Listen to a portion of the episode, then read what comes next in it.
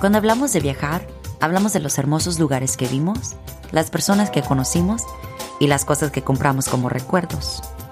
Pero en realidad, nunca pensamos en lo que sucede detrás de todo eso, de la cultura, de los idiomas, de lo que podemos aprender, de lo que debemos dejar atrás para mejor descubrir el mundo. Pero eso está a punto de cambiar, porque viajar es ver el mundo de manera diferente y este podcast les mostrará cómo hacerlo. Hola, bienvenidos al podcast Como no viajar, episodio 3, el viaje sostenible.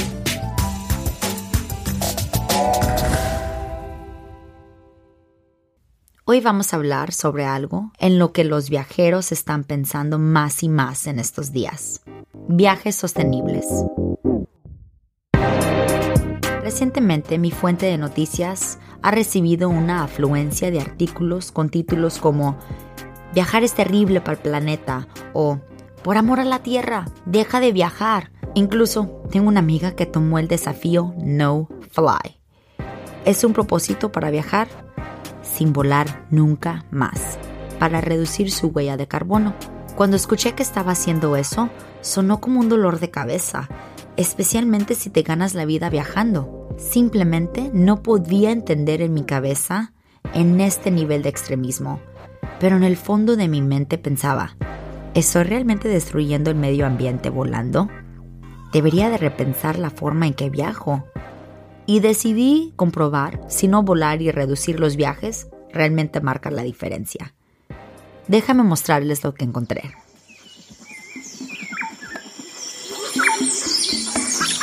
En primer lugar, analicemos por qué el dióxido de carbono es importante.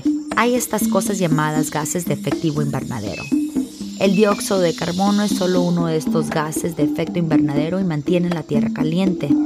Pero la emisión de demasiados gases de efecto invernadero pueden elevar la temperatura de la Tierra y creo que a estas alturas todos hemos visto los efectos de calentamiento global, o al menos pueden imaginarlo. Por lo tanto, al medir la producción de dióxido de carbono, podemos hacer soluciones rentables y prácticas para reducir la huella de carbono al ver de dónde viene todo. Pero, ¿qué es una huella de carbono? La prensa usa mucho este término, especialmente cuando hablas de viajes sostenibles. Pero ¿sabías que no tenía una definición universal hasta 2014? Les ahorraré la definición científica, pero es básicamente cuando contribuyen las decisiones diarias de un individuo al carbono en el aire. Un número increíblemente difícil de medir porque tienen que considerar todas las fuentes relevantes de carbono para calcularlo. Entonces, ¿cómo puede un viajero medir su huella de carbono? Digamos que te vas de viaje de Boston y estás volando desde Perú tienes que tomar un servicio de transporte compartido al aeropuerto. Luego subes al avión. Cuando llegas, tomas un taxi para llegar a tu hotel. A partir de ahí, querrás comer algo. Usted quiere cocinar, así que va a pie a un mercado cercano y compra espárragos para hacer una ensalada de espárragos. Eso es mucho carbono. ¿Puedes determinar exactamente de dónde viene el carbono en este escenario? Probablemente han adivinado que el transporte era una gran fuente. Todos los transportes, desde automóviles hasta autobuses, aviones y trenes, todos producen emisiones de carbono. Algunos hacen más que otros. Su vuelo definitivamente lo hace. No hay duda de que el transporte aéreo bombea mucho carbono a la atmósfera. Pero, para calcular su huella de carbono completa, tendría que averiguar exactamente cuánto carbono directo e indirecto se está utilizando. El carbono directo tiene que ver con sus decisiones, como tomar un avión en lugar de una forma de transportes más eficiente en energía o elegir ir a un supermercado en lugar de un vendedor local para sus compras de verdura. Pero el carbono indirecto, bueno, es un poco más complicado.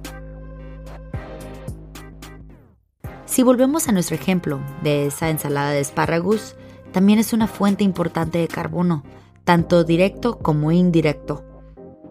El carbono directo proviene de su elección para comprarlo, cocinarlo o comerlo.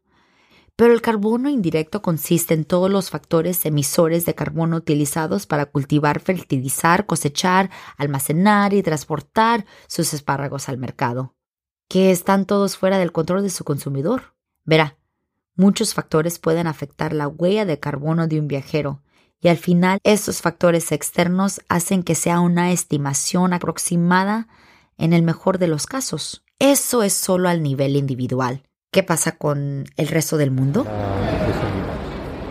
Bueno, solo el 3% de la población mundial bajó en el 2017. Ese 3% aporta una cantidad desproporcionada de la contaminación al aire y cada año rompe un nuevo récord a medida que los viajes se vuelven más accesibles. ¿Se imagina la cantidad de carbono que se agregará a la atmósfera para el 2050? Estamos mal, ¿no? Bueno, en realidad no. Los viajes solo contribuyen de 3 a 8% de las emisiones de carbono a nivel mundial. Un quinto de la contaminación mundial se debe a emisiones industriales. Entonces, realmente viajar es solo un pequeño contribuyente a las emisiones de carbono. Entonces, ¿dónde deja esto a nuestro viajero sostenible con la esperanza de causar el menor impacto en el planeta? La verdad es que viajar puede contribuir a las emisiones, pero en general también es bueno para muchos grupos diferentes. Comunidades enteras dependen del turismo y desalientan los viajes aéreos, ya que sabemos que tendría un gran impacto en los medios de vida de muchos grupos desafavorecidos. Además de redistribuir fondos de un lado al mundo a otro, los viajes dan acceso a un cerebro global. A medida que viajamos, nos conocemos, vemos cómo las personas viven al otro lado del mundo e intercambian ideas. Eso inspira cambios. Cuando hablamos de los viajes aéreos sostenibles y promesas de nunca volver a volar como la solución para los viajeros que intentan ser más sostenibles, limitamos la conversación a un buen acto ecológico. Como viajeros, podemos hacer mucho más que volar menos. Están sucediendo prácticas sostenibles en todo el mundo y podemos aprender de eso. Por ejemplo, recientemente viajé a Cuba y me di cuenta de que era uno de los países más sostenibles del planeta. Tienen pantallas de lámparas recicladas hechas de viejas mecedoras y puertas que se reutilizan como mesas de comedor. El bloqueo actual de los Estados Unidos limita el acceso a nuevos productos, lo que significa que nada es de un solo uso, ni una sola cosa. Hablando de un solo uso, casi al mismo tiempo uno de mis cuentos favoritos, Nature Chola, creó un movimiento llamado hashtag The Hood Goes Green. Nature Chola es una mujer indígena oaxaqueña que comenzó el movimiento para educar y alentar a las personas a rastrear su uso de plásticos de un solo uso en su vida cotidiana. También recuerda a sus seguidores que la accesibilidad de todos a la sostenibilidad se ve diferente. Ella dice que una solución única para todos no funciona para todos. Una de las cosas que me di cuenta fue que es fácil para mí dar consejos de mi perspectiva cómoda y privilegiada. Lo importante es darse cuenta que no todos tienen los recursos para vivir de manera sostenible y tener un estilo de vida de cero desperdicios. Con todo eso en mente, me preparé para mi próximo viaje. Todo el tiempo pensando en los pequeños cambios que podría hacer como viajero, cómo podría marcar la diferencia en mi manera. Decidí renunciar a una tapa de café de plástico cuando compré café en el aeropuerto y luego, en lugar de comprar una botella de agua, bebí de la fuente de agua gracias a los recordatorios diarios de Instagram de Nature Chola para hacer lo que puedas con lo que tienes. Entonces, como aprendimos, ni el turismo ni los viajes aéreos serán la destrucción del planeta tal como lo conocemos hoy. Pero espera ahora antes de partir y comenzar a viajar y volar de manera irresponsable, es importante que todos estemos conscientes de nuestro impacto en el medio ambiente. especialmente cuando se viaja porque los consumidores impulsan la política.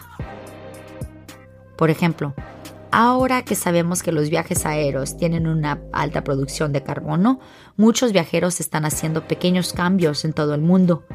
Algunos optan por utilizar autobuses o trenes cuando sea posible. Otros solicitan pajitas biodegradables o traen sus propios utensilios para evitar el uso de plástico de un solo uso. La reciente afluencia del turismo en Cuba trajo una demanda de pajitas de papel y solo en este año las obtuvieron por primera vez porque el turista lo solicitaba. El viaje sostenible es una forma completamente nueva de ver a dónde vamos y cómo vamos a llegar ahí. Entonces, por el amor a la tierra, no dejen de viajar.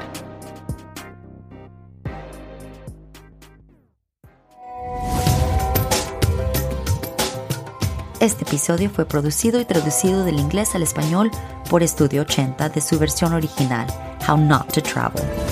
Fue investigado por la doctora Kiona. Nuestra producción ejecutiva es Lori Martínez, música por Gabriel Damaso, arte de Tiffany de Lune y voz en español por Neila Cantú. Para más programas del resto del equipo en Estudio 80, visite 80studio.com. Síganos en Twitter e Instagram, arroba How Not to Travel Pod y arroba How Not to Travel Like a Basic Bitch.